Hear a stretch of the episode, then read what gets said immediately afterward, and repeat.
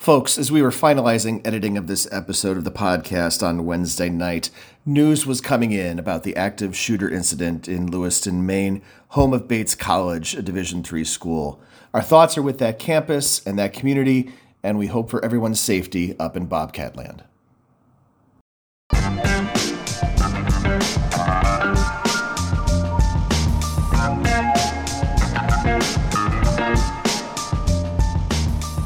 football fans, it's now time for the D3Football.com Around the Nation podcast. Here are your hosts, Pat Coleman.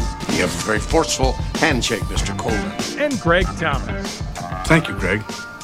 That was interesting, too. There have been 50 seasons of Division Three football. We've covered it for 25. We've had a podcast since 2007. It's the D3Football.com Around the Nation podcast the only podcast directly from the folks at D3Football.com.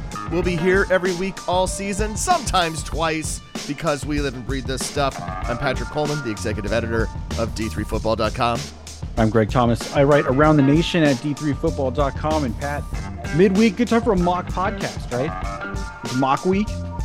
It's an actual podcast, uh, mock ranking, actual conversation here in season 17, episode 14 podcast 340. Yeah, it dropped into your feed midweek and it will be dominated by a conversation with Matt Moore. Matt Moore is the head coach at the University of Northwestern St. Paul, which is in Roseville, Minnesota, and he is the chair of the Division 3 football national committee. Greg, we have an opportunity to chat with the person who is going to be kind of in the center of all of this, right? Very importantly for us, I think, give us a good sense of what the ground rules are this year. Yeah, a lot of good, a lot of good questions coming up for our, listeners, asked and answered by Matt Moore. Uh, we get to learn a little bit about, like you said, what the ground rules are. We we've had a couple of surprises in the last couple of years as we've talked to chairs after selection. It's kind of good to ask some of those questions before selection, I think, and get an idea, at least a point of reference of where to start and what to look for helps us as well as we talk about who's in good shape to make the playoffs, who might be ranked where, who might be seeded where. Good for us to know sort of what the committees and the RACs are looking at so that uh, we can be informed and help inform our listeners as well. Yeah, we ask a good number of our questions we ask a couple of your questions as well, and we will get to those coming up in just a couple of minutes. But before we do so, I think it's important to remind people that this edition of the D3Football.com Around the Nation podcast is sponsored by D3Photography.com. We talked in the last podcast, number 339, about some of the places that they were this past Saturday. And you can look on D3Photography.com to see where they've been, where they've been this season, how you can find photos of perhaps your favorite team in the course of the somewhere around 50 football games that they've covered with photographers so far here in 2023. That's right, D3photography.com. They've been all over, Pat. Over 50 games, as you said, taking hundreds and hundreds of pictures. 50 games times the number of pictures they take per game. Got to be way into the thousands and thousands of pictures that they have taken of Division 3 football just this year. And if you're a fan, an alum, student athlete, you want to get stills of action from those games that, that the d3photography.com people have been at, check out those albums at d3photography.com. And if you see some things you like, don't be afraid to uh, drop a little promo code D3Football for those guys at d3photography.com. That's going to get you 10% off of that order, Pat. Yeah, you spell that code D, the number three, and then the word football. And I've definitely seen D3 photography photos as profile photos on various social media platforms for a number of Division three football student athletes, past and present.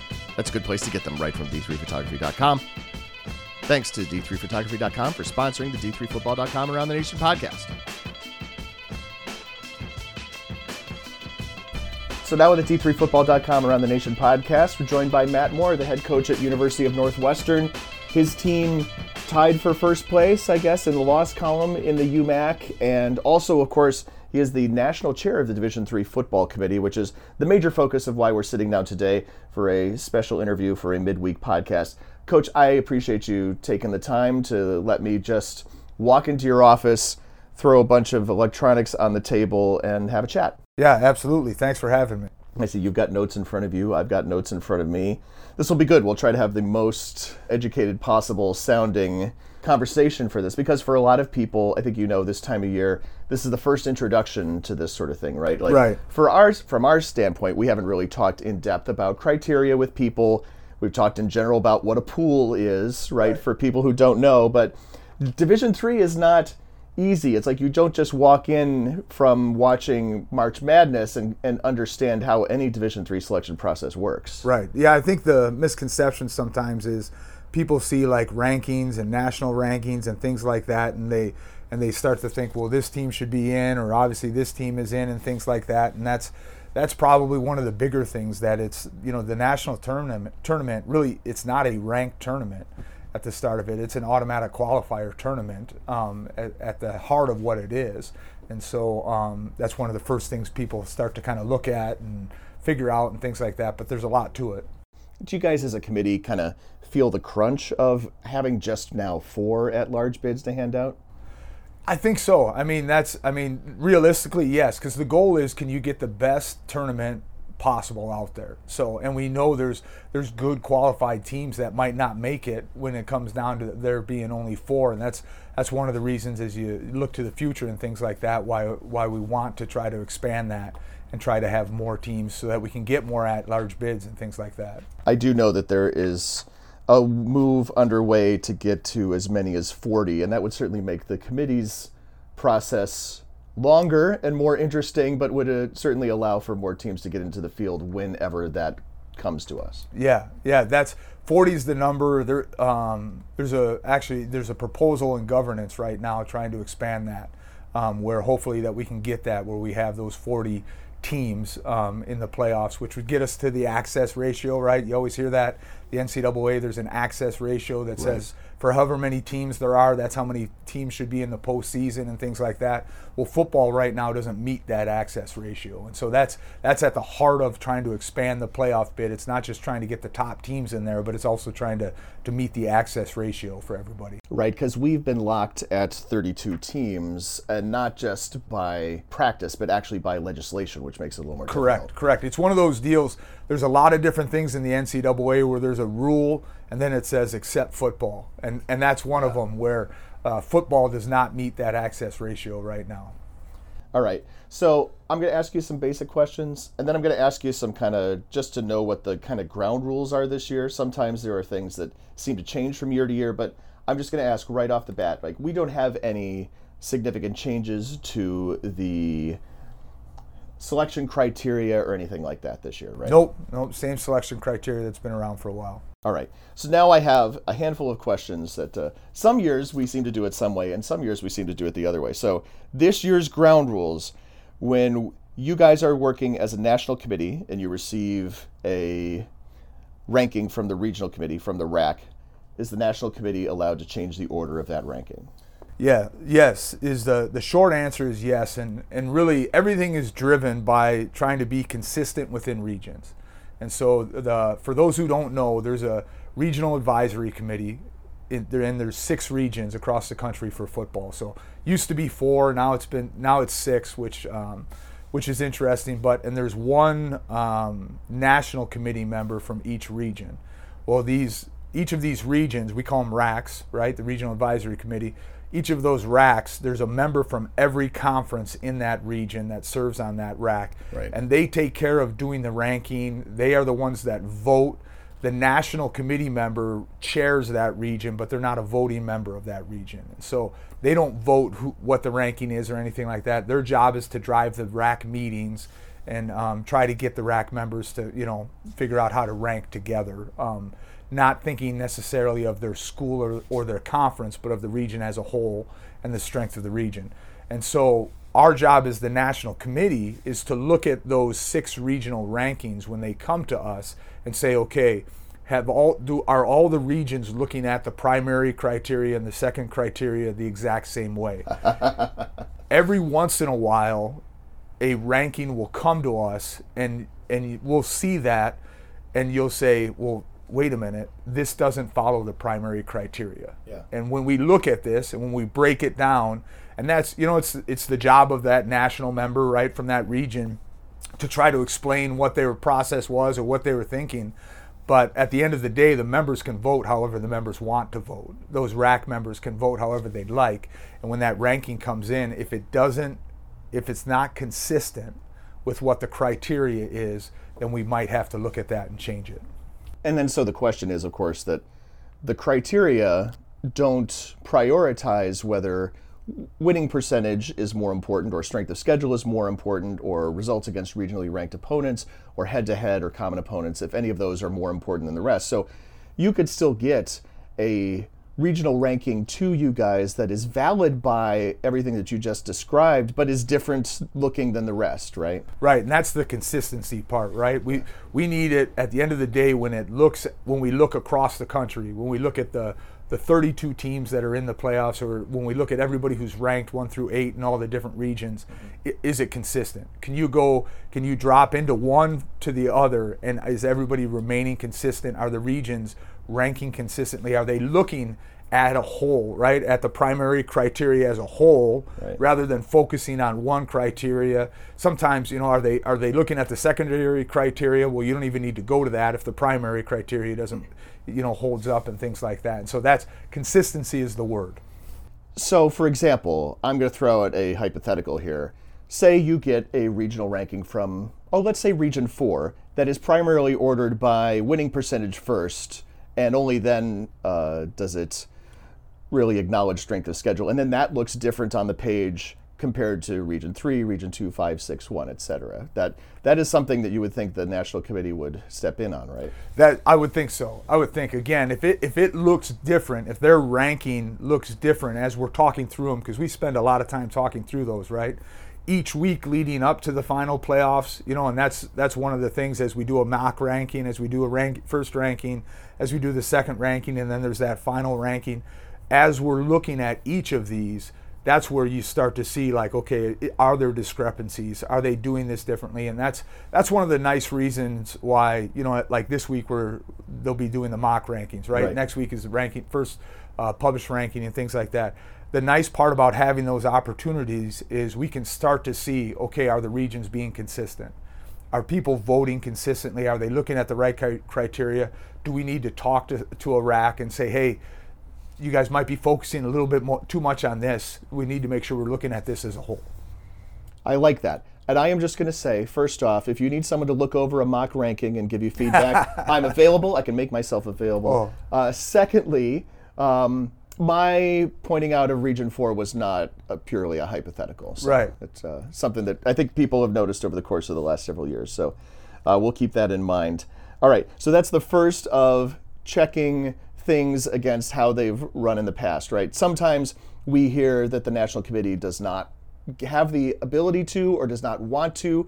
And what I would, uh, you know, just say to those people is that the word, the letter A in RAC is advisory. It's a regional Right. advisory committee, and you guys at the national committee level have the power to do what you need to do. Right. Sounds like you agree, so that's good. I would I would agree with you. And really, I mean, at the end of the day, we we want it to look the same across the country, and we want to have the best tournament that we can have as we go through that. All right. Next kind of ground rule check.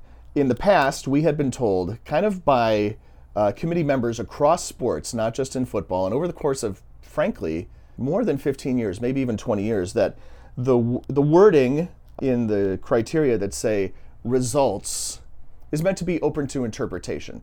That it's not just simply a readout of did team X beat team Y, and it's not just a binary one or zero, but that the way in which a game was won might be considered. So that if team A beats team B 14 to 12 or whatever, and then team C beats team B 37 to 3, that that might be a significant difference that might be considered. And then last year we were told, no, that's not the way it happens. So we're just looking to know, again, what's the baseline we're starting from here in 23? So just reading right from the criteria, Division three head-to-head results.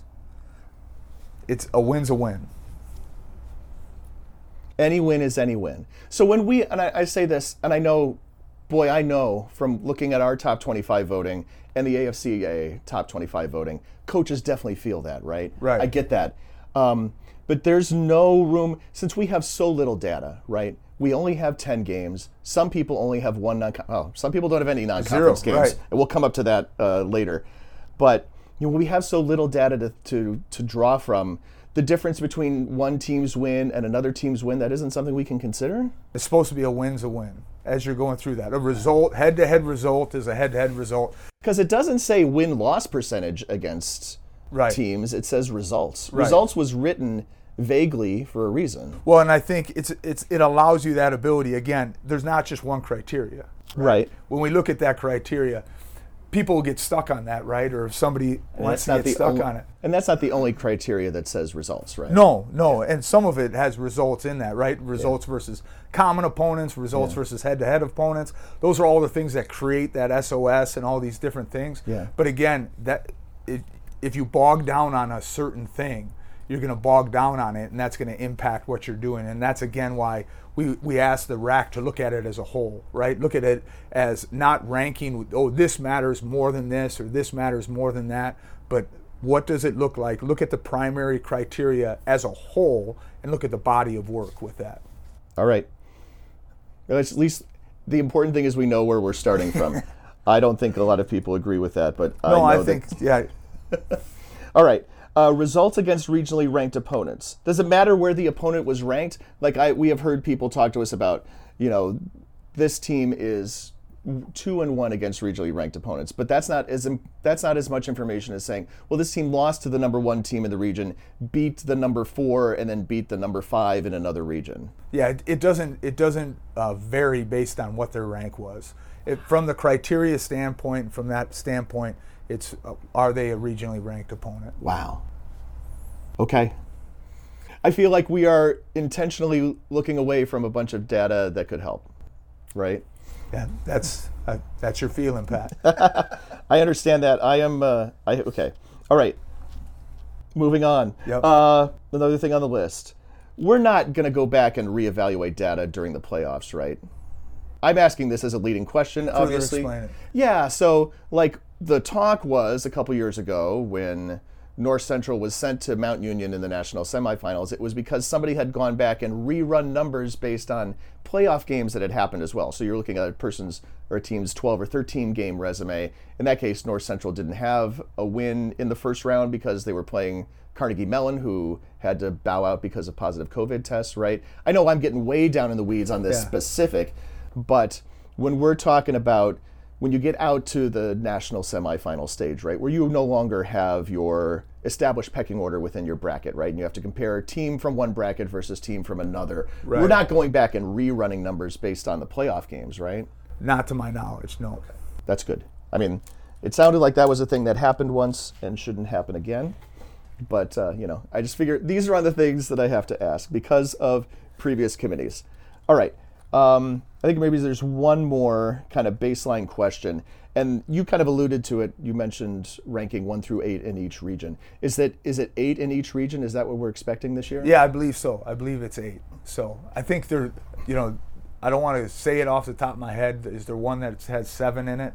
There might Or one that has nine or something. Yeah, I don't think. I don't. Region think two one is has- pretty big, right? Right.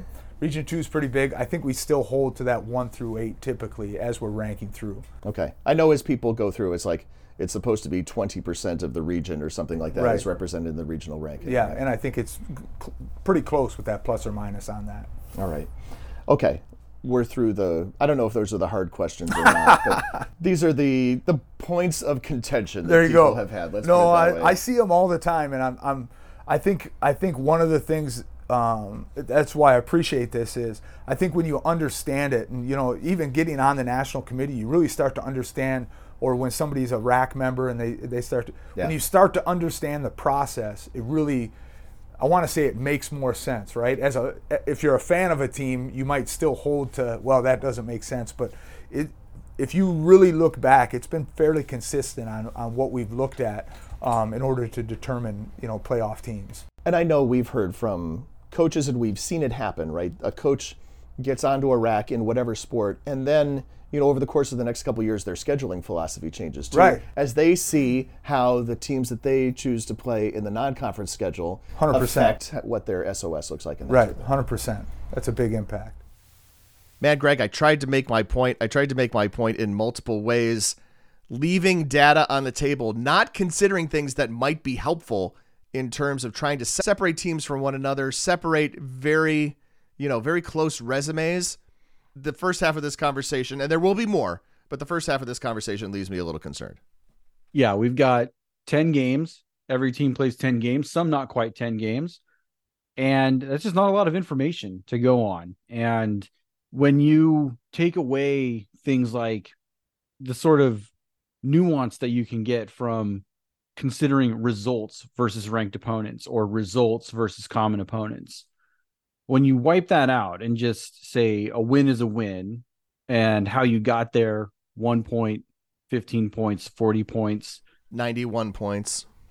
if those margins are not important, um, you really obliterate some meaningful data and some data that you can use to select teams that are maybe more worthy of inclusion in the tournament than others. We also heard from Matt Moore that any win or any result against a ranked team is the same as a result against any other ranked team. So if you beat ranked team, a regionally ranked team number two, it's the same as if you beat a regionally ranked team number seven, and Or apparently number eight.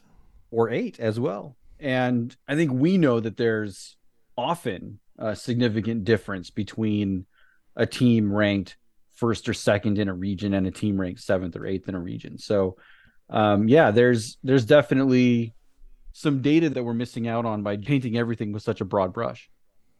Moore talked about the number of teams ranked in each region. He was not consulting notes in front of him to come up with that number. And I just want to clarify that. But if you go through and just kind of do the math, now that Region 2 has all of the landmark conference teams in it, whereas in previous years they were split among multiple conferences, a few of them were in Region 2. Now you have 47 teams in Region 2. Region 2 ought to have nine teams ranked. Region 1 ought to have eight. This is if you go by what is supposed to be the standard, in that there is one regional ranking spot for every 20% or one out of every five schools in the region. There should be eight teams ranked in Region 1, 5, and 6. I'm going generous and rounding up. I think that's probably what would happen. Uh, region 3 and 4 should have seven teams ranked. Region 2 should have nine teams ranked. And that's a big difference, right? And we're talking about maybe the at large candidacy of a Carnegie Mellon. If nine teams in the two get ranked and there's room for, say, Washington and Jefferson at eight and two, that makes a difference. It really does. And a team like CMU has really got to rely on as many PAC teams getting ranked as possible. We're going to hear more about that a little bit later from Matt Moore, but I find it interesting that we're expanding the number of ranked teams. I, I remember conversation when we went to six regions. Were we going to keep ranking 10 teams? And oh, that would that would be too many. We would be ranking too many teams and we would be giving credit to teams for winning games against what we now are comfortable saying are mediocre teams that would be ranked 10th across six regions.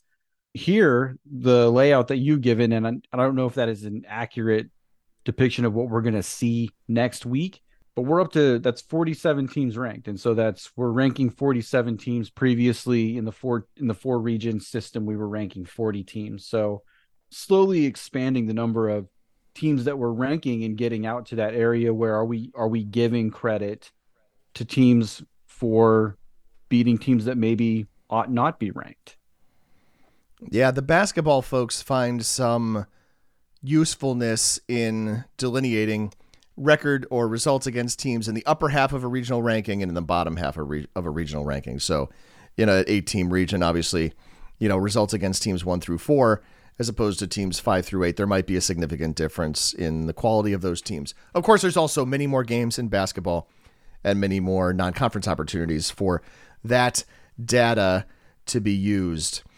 But at least we're not talking about using the data the wrong way, right? I feel like we can finally put to rest the debacle of 2021 when they went back and re-ranked teams after the playoffs had started. Yes, that was curious when it happened to say the least and every year after where we've been told emphatically no we are not re-ranking teams or re-racking the numbers as the playoff rounds go by the more the 2021 North Central Mount Union thing looks looks weird. It looks weirder every year. I'm glad that we have clarity that that's not how the committee is going to operate in this postseason, and hopefully not in any postseasons going forward. Meanwhile, just having the conversation about how to evaluate multiple criteria at the same time, right? That is something that is kind of difficult to wrap your brains around sometimes. It is. So we have all of the all of the primary criteria. We have win percentage, strength of schedule, results versus ranked opponents, head-to-head results, results against common opponents, and so all of those things are all the primary criteria and they are not to be weighted in any particular way, but that kind of goes against everybody's natural instinct to want to work through a checklist. And so it's it's difficult to stop yourself from placing weight on the criteria but you have to you have to evaluate all of it at the same time. And when you do that you open yourself up to maybe some things that look inconsistent where you might have in one round of selection a committee might take a team off the board that has an eight and two record, but a superior strength of schedule and superior results against ranked opponents. And then in the next round, they might go for a nine and one team that has a lower strength of schedule, given some other options on the board. And it can look inconsistent, but it's an evaluation of the entire picture. Seems like that's a question we should ask coming up in a little bit. We talked about this, uh, or we alluded to this already. This is something the committee hasn't had to deal with in almost a quarter of a century, but now we have a conference that has no non conference games, right? Right. So you've got someone who's not going to have any results against common opponents, basically, with anybody else on the board other than their own conference standings. And everybody's SOS is going to be flattened to just about 500. Right. I know you guys haven't done a mock ranking yet, right? But Right. what do you? What is that perspective as a committee member when you're looking at that kind of uh, data? I guess. Well, I think the big thing is okay. Well, um, I, I don't know a great way to answer it. You know, you you the conference. You put your conference in a bind when you don't play outside the conference, you know, and that's and it's not the conference's fault sometimes, right? It's not the the teams that are competing in that conference. That's not their that's not their fault because the reality is teams that have strong SOSs and are able to play outside of that, other strong SOSs can build that up, right? Yeah. We see that when a team might have a championship or something like that. It it continues to build that SOS as you go, and so some teams are locked within that, and so um, I, then you're really at um, not the mercy, but you really need to make sure what you're putting out there, um, the quality of your wins and things like that as you're going. That, that that's going to matter when you if you want to make a run at an at-large bid. You know, the thing I like to tell people is, you know, if you win your conference, it, it, it takes care of itself with that AQ. Right. It does, especially this year. It seems right. Hundred percent. That's well, yeah, absolutely. So there's a not- jumble occurring. Right. If not 100 percent, 87.5 percent. Hundred. Right. That's it. That's Yeah. it. Yep. we were talking about uh, how a RAC should order things up. And one of the things that is always kind of this conundrum is like, if you're a member of a regional advisory committee, is your best bet to rank the teams based on where they stack up in the region or to be playing three dimensional chess, look ahead and say, this is our top at large candidate? Uh, or should this be our top at large candidate? Who is going to perform better when they're on the board with the other five at large candidates? You know what I mean? Yeah. No, I, I understand what you're saying. I what I the advice I would give, and again, so for like Region Six, I chair Region Six. I'm not a voting member of the RAC, right? But I get to walk them through. And the advice I give them is let's rank rank the the teams in our region the way we believe that they are from a strength. And for us, that the at-large part has been taken care of be, because of that. Because really, if you try to kind of game the system, you're really you're probably going to put yourself in a bad position because that team that you wanted to get the at-large bid for, you can't even get to because you can't get past the other team. And so, what's the strongest team that you have?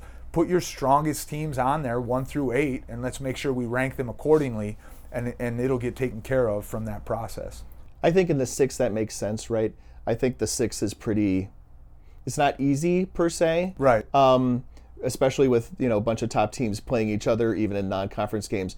But people understand, I think, when they look at the resume of a team in the six on the board, Right. and it makes sense to them nationally. Whereas again, I'm pulling out a hypothetical, but I think it's something that's probably happened in the past. In the three, if you put Hardin-Simmons in that spot, and in the past, you know, sometimes Hardin-Simmons hasn't had a D3 non conference game, Right. anything like that to really draw. And sometimes they act as a blocker to people that are below them in the three, right? Right. So if Hardin-Simmons was at the top of the three, and then someone like, I'm mixing my metaphors or I'm Right. mixing my hypotheticals, but this year someone like Berry sitting underneath them might never get to the board and might never get a chance to be discussed. Right, and that's that's why it's so important that their their RAC does a good job of looking at that primary criteria and the secondary criteria and ranking them correctly because you want to get the strongest team that you can.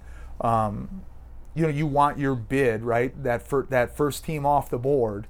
You want them to be the strongest team in your region so that you have a chance, especially a year like this year where we only have the four at-large bids. You know, as those as those dwindle, they become more and more valuable. You know, and so you look at um, you know there's six regions. You're guaranteed that there's two regions that aren't going to get an at-large bid At least. at least, right? And then, you know, that's also with the possibility that a region might get more than one. So you want to make sure you do a good job of ranking because of that.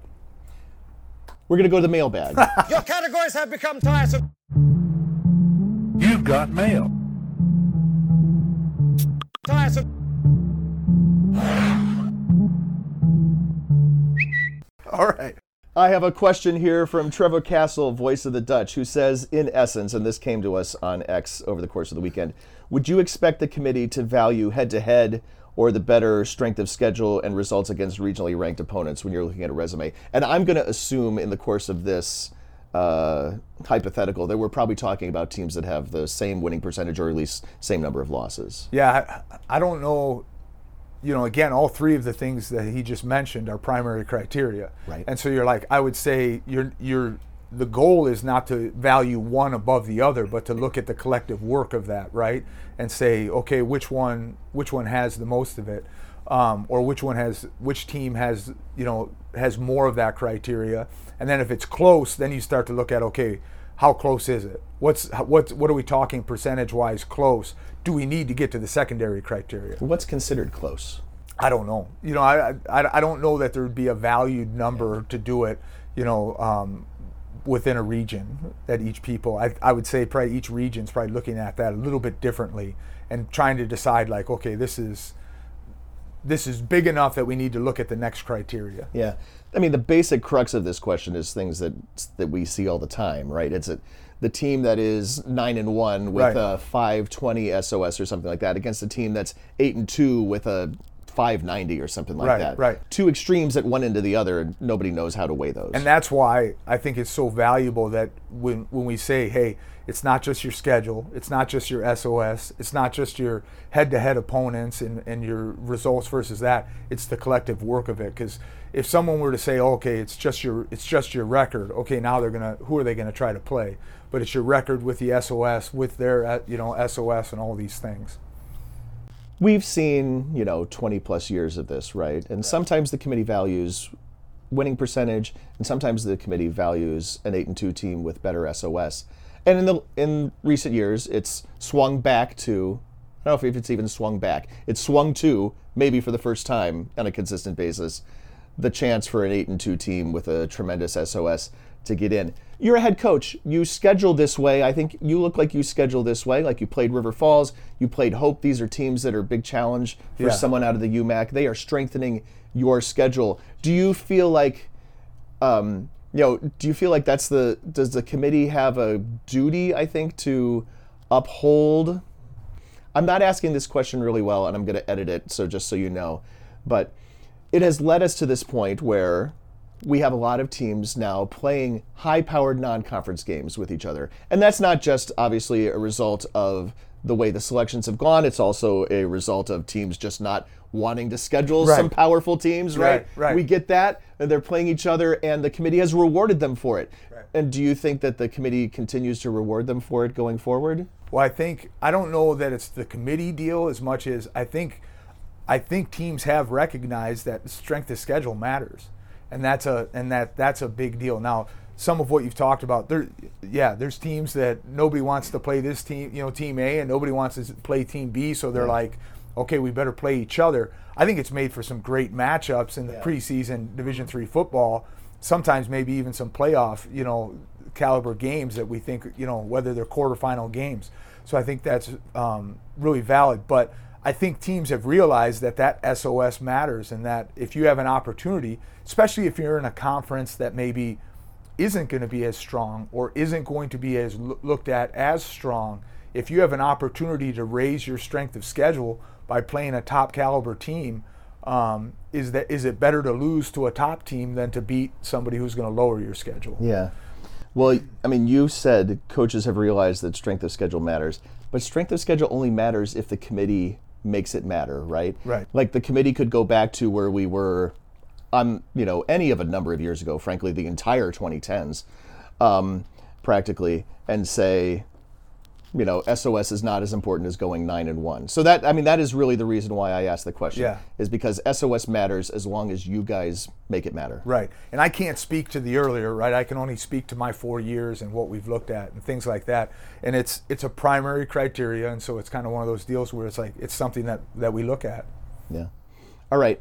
This is your year as national chair. It's a big deal, and it's a big year, right? I mean, we've got a, a big celebration. We've got Stagg Bowl 50 coming up. Yeah. The Stagg Bowl is going back to Salem, Virginia, where it was home for half of its lifetime. Yes. Literally.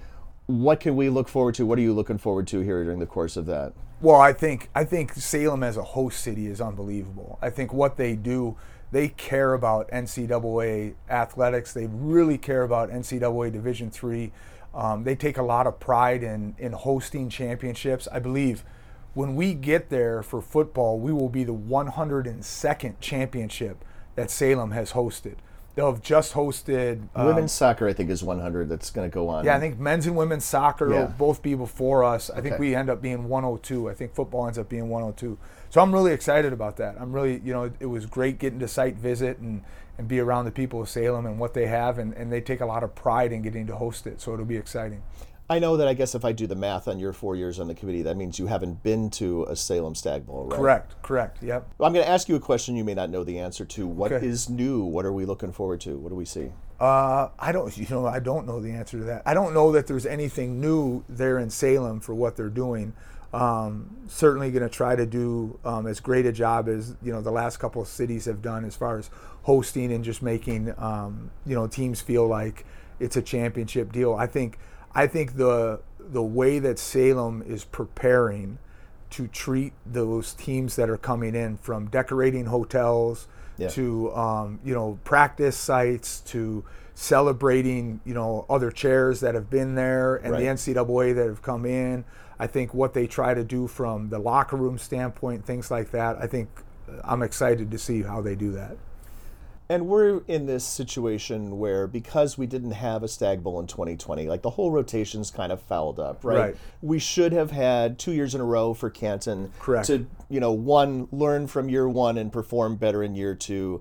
And so now their year two isn't until 2024 or something like that. 2025. 2025. Yes, yeah. I mean, 2025. this is this puts a lot of uh, I would say it puts a lot of pressure on you guys as a committee. I know that um, last year uh, the folks who ran the tournament in Annapolis, who ran the Stagg Bowl in Annapolis, reached out to me and said, "We would love to have you come do a site visit and tell us all the things that you know from 20 whatever Stagg Bowls that we don't know." And you guys have to now be the bearer of that information whereas when it was in Salem forever and forever and forever they always knew the stuff. Right, right. That's I think that's a big. I think that was maybe a learning curve as it left Salem.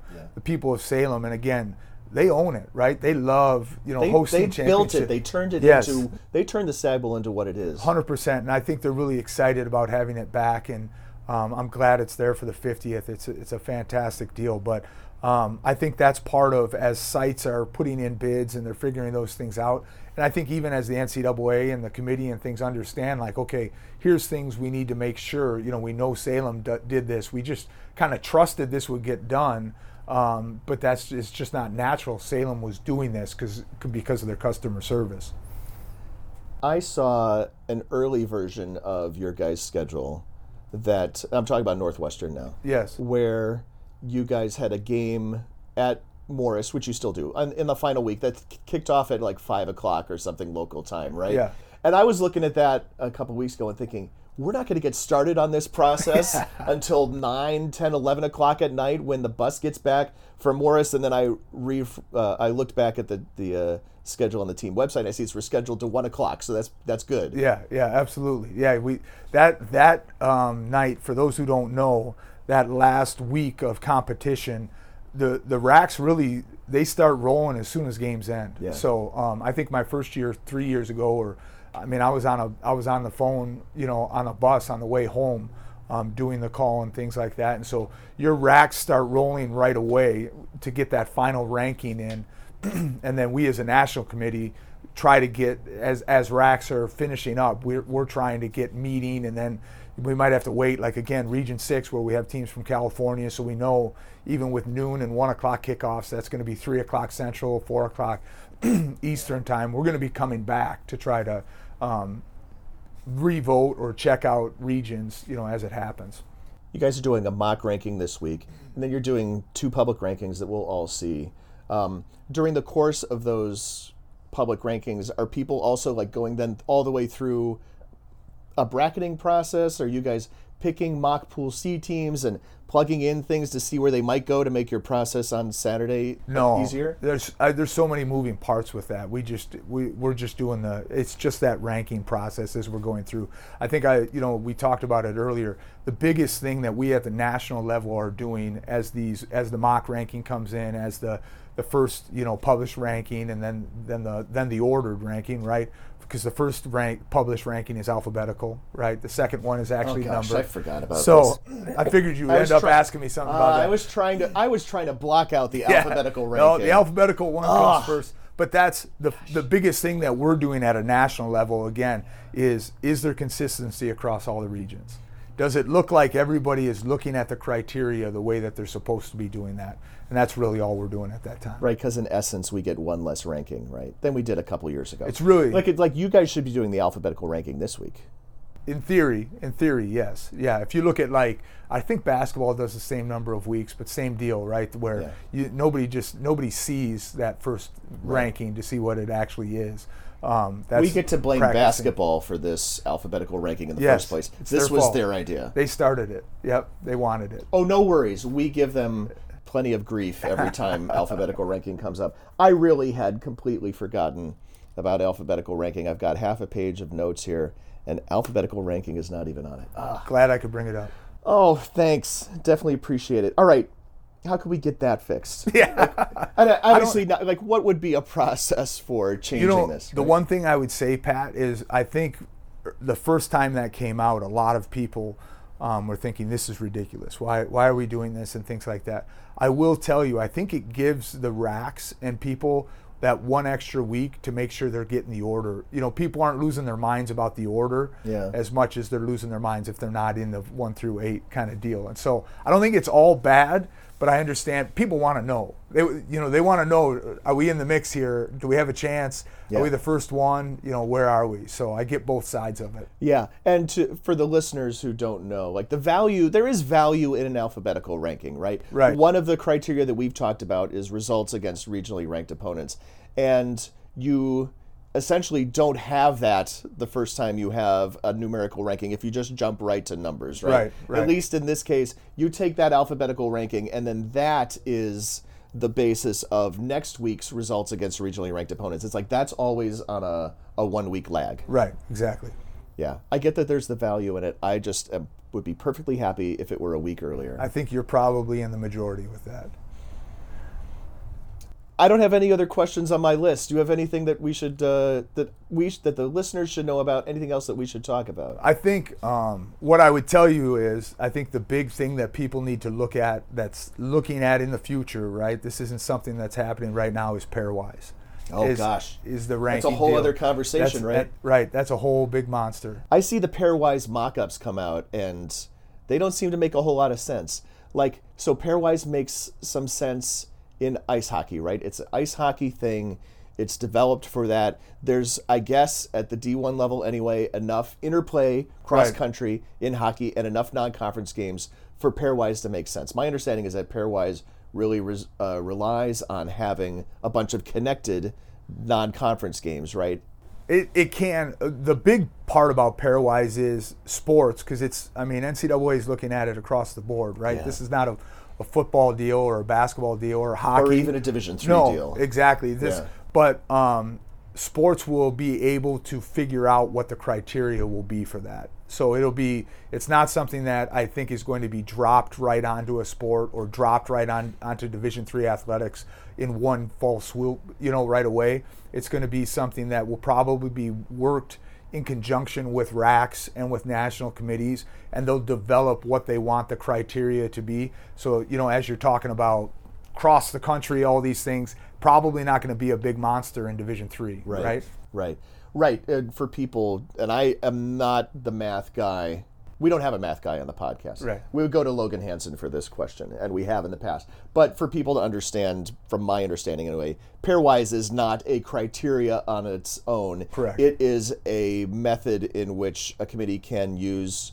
uh, can choose to apply a set of criteria that it chooses Right. It, it'll create the criteria, and then it's the old BCS, right? It's it's the old. oh that's not know- that's not helpful at all nobody's going to be happy hopefully more that. understanding but it's a way to rank all the opponents right it's a it's a way to rank opponents um, and take the human error out of it hopefully big hope i caught the hopefully yeah there. there you go one more question that came in from a reader, which is something that we've already answered, but it'd be good to have your guys' take on it as well. Since this happens all the time in basketball, but it doesn't happen in football so much that you have a championship game Right. and or a tournament that leads up to it. So in the instance of the MIAC, it's certainly a possibility that the team that has the best at-large credentials is not going to even be playing in that championship game. Right. But just so we all understand, like you guys are not bound by a conference runner-up being the team who loses in that championship game and then having the you know the automatic pecking order ahead of another correct team. Right. that's where that that's where the RAC ranking comes into play right because um, theoretically if a team has a great at large or they have the great um, criteria from a national standpoint then they should be ranked in the RAC higher than somebody else Right. The RAC is concerned with all of the games. at- Correct. At, the very least, all the Division Three games. Correct. And certainly all the games, not just the conference games, and not just the conference division games or Correct. the conference championship game. Yeah. correct 100% I, I talked about something twice in the first half of this interview, and now I'm, I'm going to reiterate the thing that I talked about that I think is the most important thing to consider in this half of the interview. If strength of schedule is important, then the committee has to demonstrate that each and every year. You cannot take a year off. You cannot have a year where we're just going to take all the nine and one teams because a win is a win is a win. We have to do this consistently because coaches have made scheduling changes based on this. And frankly, it's made Division three football better. And I could soapbox about this for another five minutes. I don't want to go off on a rant here, so I will just yield the floor to the gentleman from Los Angeles. So yeah, you you can remember not that long ago where we were every year we would wonder is this a, is this a strength of schedule year or is this a win percentage year, and it it would flip flop back and forth, and there's no consistency to it. Coaches can't schedule in a way where they take into consideration building a, a profile for at large selection if need be. Like you said in the interview, Pat, we seem to be in a spot where we are more consistently rewarding teams that have high strengths of schedule and maybe have picked up a second loss. We called last year the best regular season we've ever seen. And a lot of that had to do with the out of conference matchups and the games we got in September between high ranked teams going out, playing each other, playing high level elite division three football in September.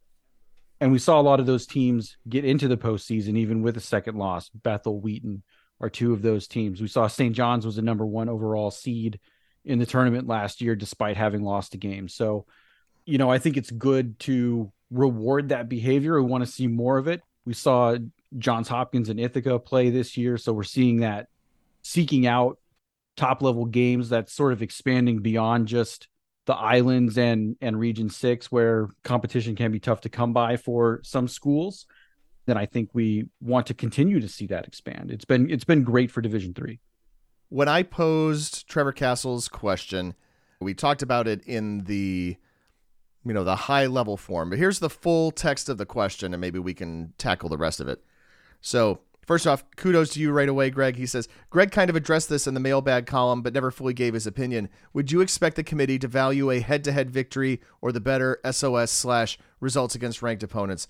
Thinking about a possible Central Wartburg scenario or La Crosse UWW. Yeah, first of all, thanks to Trevor Castle for reading ATN. Always like to get that feedback from people reading the column. This is an interesting situation, and I think it's two very different situations. So we're we're hypothesizing that Central beats Wartburg this weekend, right? I think for this to be a valid hypothetical, we have to come with that as a baseline. Sure. So if we look at the the criteria where they are, Wartburg currently has the 56th strength of schedule. They have beat Bethel, who I expect to be regionally ranked. They have beat Coe, who could be regionally ranked. Wouldn't be odd if they were. Coe being regionally ranked or not is is not super important to what we're talking about. Central has also played Coe. They lost to Coe. So that's a, that's a situation where the result against the common opponent is different. Wartburg has a higher strength of schedule. Central is 112th currently, which will go up when they play Wartburg this week, of course. And, but yeah. and Wartburg's will also rise as well. Right. So the question is, does the head-to-head over Wartburg for Central get them ranked higher? And Wartburg has a lot of advantages in the other criteria, and so this is a case where Central could beat Wartburg, and Wartburg could still be ranked higher than Central. What about when you look at then Whitewater and La Crosse. Whitewater, there are so many data points for the Warhawks to consider. Yeah, so Wisconsin Whitewater, they have the second highest strength of schedule right now. They beat John Carroll, who I expect will be regionally ranked. They beat St. John's, who I expect will be regionally ranked. They beat River Falls, who I expect will be regionally ranked. They have other possible ranked teams, teams that are on the fringe of being regionally ranked. I think uh, Mary Hardin-Baylor, Platt and Platteville are two of those teams. They could, you know, they could have as many as five results against regionally ranked opponents. Wisconsin La Crosse on the other hand, they have the fourth highest strength of schedule. So their strength of schedule is also very big. But they've also And this is out of like this is out of 230 teams just as a reminder. Number 2 and number 4 in the entire country, not in the region, not in the conference, not in the conversation, but in the nation of Division 3 football.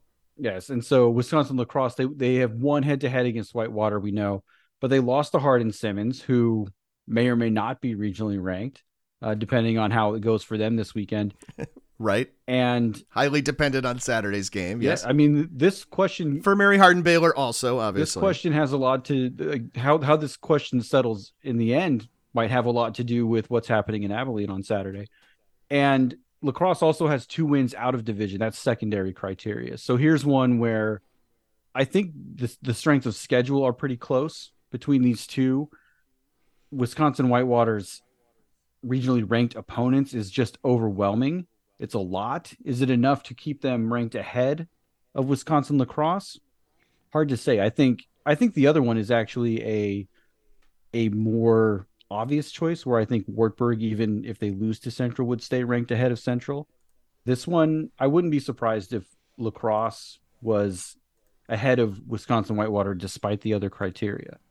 Just to give you some idea of what these strength of schedule numbers are right now, and obviously remember, of course, there are three weeks of regular season games to be played, but Whitewater's strength of schedule going into Saturday is 741 and we're talking about comparing against you know sometimes teams with two losses in the sixes or teams with one loss at like 540 530 something like that this is on the order of just gigantic big numbers above Yeah, 741, seven games into a season. 741 is when I look at this table after like the third week, and the data is Which is why we don't publish it after the third week for people to see, right? that's the kind of thing that you see at that point in the season, and you're like, that data doesn't make any sense. We're going to let that settle down and come back to this after seven or eight games and see what it looks like. But here we are, seven games into the season. Wisconsin Whitewater 741, La Crosse 733. These are enormous NCAA strength of schedule numbers. Number one, by the way, Ithaca still 768. That's wild. And number three is St. John's. I mean, we uh, may have written off St. John's prematurely. I don't remember if we fully wrote off St. John's when we were talking in podcast number 339. If you haven't listened to 339, if you're just now getting to the podcast feed on Thursday here, make sure that you listen to the other podcast that dropped as well. Uh, of course, we, get you full coverage of Week Eight of Division Three football. But uh, yeah, I mean, St. John's not out of contention here in I think in any way, shape, or form. Frankly, Not at all. St. John's with a win over Trinity, win over Bethel. These are two teams that are ranked. They have another result against a ranked team. Wisconsin Whitewater does not matter what the score of that game was, Pat, as I've learned today. apparently, yes. Uh, they played the game, and that's what matters. And yeah, St. John's maybe not as out of the playoffs as we thought. Interesting for the folks up in Collegeville over the course of the next couple of weeks. We also talked about the President's Athletic Conference. I did not expect to get an answer. This is all purely hypothetical, but in no uncertain terms, Coach Moore said not playing non conference games hurts your conference. And this was something that conference coaches decided, is our understanding. This was not something decided by the PAC administration, the PAC leadership. This was something that football coaches decided to vote for and do. Yeah, I believe the words were you put your conference in a bind by not playing out of conference games and sort of getting some data points intersecting with other conferences. And it does make it difficult, I think, for the Region 2 RAC. How many of those teams do you take? A lot of this conversation is happening because there are two or three really good teams in the PAC. Would be great to know how W and J would do against a pretty good team that, you know, they've played John Carroll recently and and won those games. Uh, it would be great to see how Carnegie Mellon would do in a game against Whitworth or somebody like that. Again, now we just don't know. And the guessing game about how how good is Carnegie Mellon, we have to guess. We don't know. They lost a close game to Grove City, and then there seems to be a lot of traction that Carnegie Mellon fans want to get from playing a super good half against North Central last year, but that that game doesn't count for 2023 purposes. It does not. It does not indeed. And if we think about what we heard in the course of this conversation, too, Greg, as I read the tea leaves right now, and obviously, again, three weeks of games yet to be played, I feel less confident about the at large prospects for Berry College. Berry, right now, strength of schedule is 453. Again, reminder that there are three games left in the season. They are against Hendrix, Birmingham Southern, and Rhodes. These are all teams that are around 500 or maybe slightly above 500 overall. A total of 11 and 11, which would actually raise Berry's strength of schedule most likely, but that's a number that's going to be hard to overcome.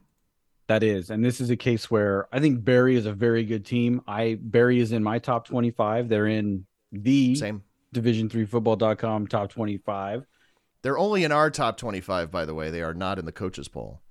I think Berry is a very good team, and I also think right now Berry's profile is not super good for at large. And this is a case where Berry's nine and one profile with 0 and one versus RRO. In some years past, that would have been great. Uh, this year, maybe not. If the trend continues that strength of schedule is going to matter a whole lot, Berry not having a really strong strength of schedule outside of conference is gonna is gonna come into play and, and probably negatively for them. You almost feel like if you pencil in your St. John's and two WIAC runners up into the three spots, what is left? You've got six or seven teams probably for this other spot, right? You have the Johns Hopkins Muhlenberg loser. It's more likely if it's Johns Hopkins because they have a much better strength of schedule. Muhlenberg right now, SOS is at 510. They will obviously improve by playing Johns Hopkins coming up this week. And so, of course, will Johns Hopkins. Got Union hanging out there.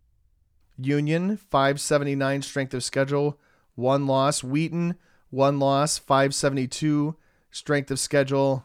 You've got a Northwest Conference runner up, either Linfield or Whitworth, likely going to end with one loss there.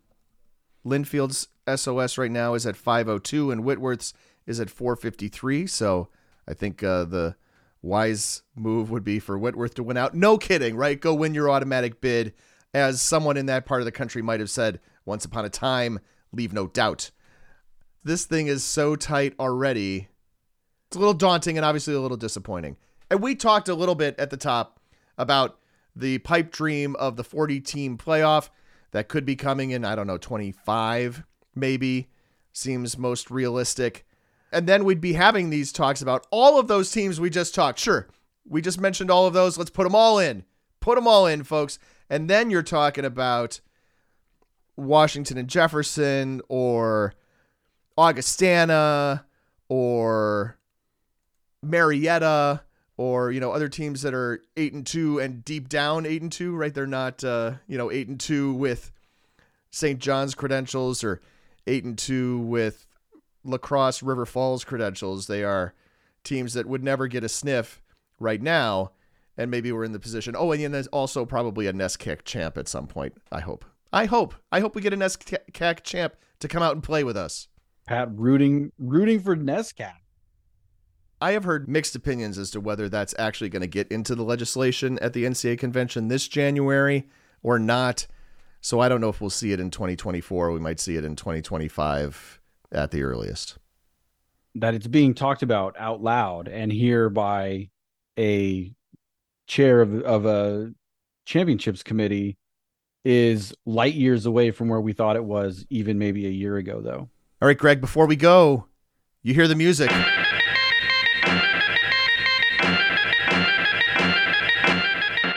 On the spot. Greg, I have a relatively simple on the spot for you for this weekend. Of course, we've already done on the spot in podcast 339. We don't have results for that yet. We'll talk about that in 341. But, Greg, on the spot for you today, give me the attendance for UW Platteville at UW Whitewater on Saturday. Price is right rules. Okay. Am I allowed to ask one question? Yeah, go for it. Is it deer season yet? I looked this up earlier. It's as if we uh, live and breathe this stuff, right? Uh, of course, uh, archery and crossbow season is already open. I am not a person who's been a hunter over the course of his life, but I think that uh, deer season does not open until November 18th. All right, valuable information, Pat. I'm going to go with announced paid attendance at Perkins Stadium this weekend 10,212. That doesn't even make our top 40 or whatever list. Like the floor now for the all time leading attendance page that we manage on d3football.com is 11,000 people. We just think about the magnitude for a moment of what's gone on in Whitewater this season. You know, obviously the number of home games they've played so far this year is only three that they had, you know, the, a week against St. John's back in September, where they had a attendance of 15,236. We talked about the more than 20,000 that they had for that epic game against UW La Crosse. They played Stout at home this past weekend. This is a game that is going to have the little bit of extra George Christ Memorial Bowl, have the axe. Frankly, remember, Whitewater doesn't even have the axe right now. Platteville quite famously took it back from them in podcast 316. Oh, I mean, actually, in a game that was played on the field, they didn't take it away during the podcast. But I think, uh, you know, these little extra things, that's a bigger rivalry. It's not as big as Oshkosh, right? It's not as big as La Crosse right now. Um, they only had 7,440 at home against Stout this past Saturday, so maybe your 10,000 is uh, a little closer to reality. There's only one way to find out, Pat, and that is to tune in to Around the Nation episode 341. That is a homecoming and Hall of Fame day in uh, Perkins Stadium in Whitewater, Wisconsin. I will go 14 137. Given the new information that has come to light, I feel I feel very good that I'm not over. Greg is now going to come back around as long as we're doing prices right, and he's going to bid 14,138.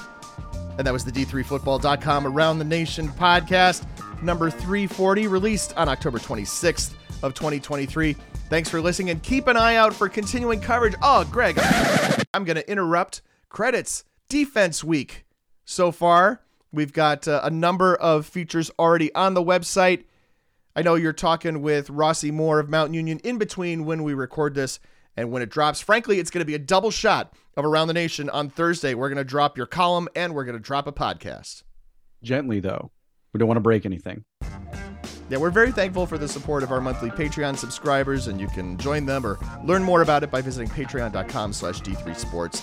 And if you can't afford to support us in a financial way, you can help us out by telling a friend, tell a classmate, tell a fellow alum about the show. You can even tell the people who run the Barstool Twitter account for your campus. We don't care. You can give us a five star review in Apple Podcasts if you're so inclined. That helps other people find the show. You can reach us to talk more about Division 3 football on X. Use that D3FB hashtag. Goodness knows you can reach us to talk about Division 3 football by commenting on the top 25 poll directly on the website. And we love rehashing the same thing over and over the next time another parent of a Division 3 football player discovers our poll and the fact that you can comment on it. Anyway, we have a message board devoted to Division 3 sports. Did you know? Join the conversation by registering a post on d3boards.com and you can follow d3football.com on Facebook. The executive producer of the d3football.com Around the Nation podcast is Patrick Coleman. It's written by Patrick Coleman and Greg Thomas. Production assistance provided by Dave McHugh and Damara O'Malley. Our theme music is Power 2 by DJ Mentos. We use more of his tracks as well. You can find them at djmentos.com as well as on Spotify. You can find us on Spotify. Thanks to Matt Moore for joining us. Thanks for sitting down and being open with us. Keith McMillan, of course, was the OG host, the originator of Around the Nation on D3Football.com. And Greg, thank you. Thank you for co hosting. Thank you for writing. Thank you for doing a lot of scoreboard stuff on Saturday, let's be honest. Thank you for running quick hits and all the. I got to do quick hits. Shoot.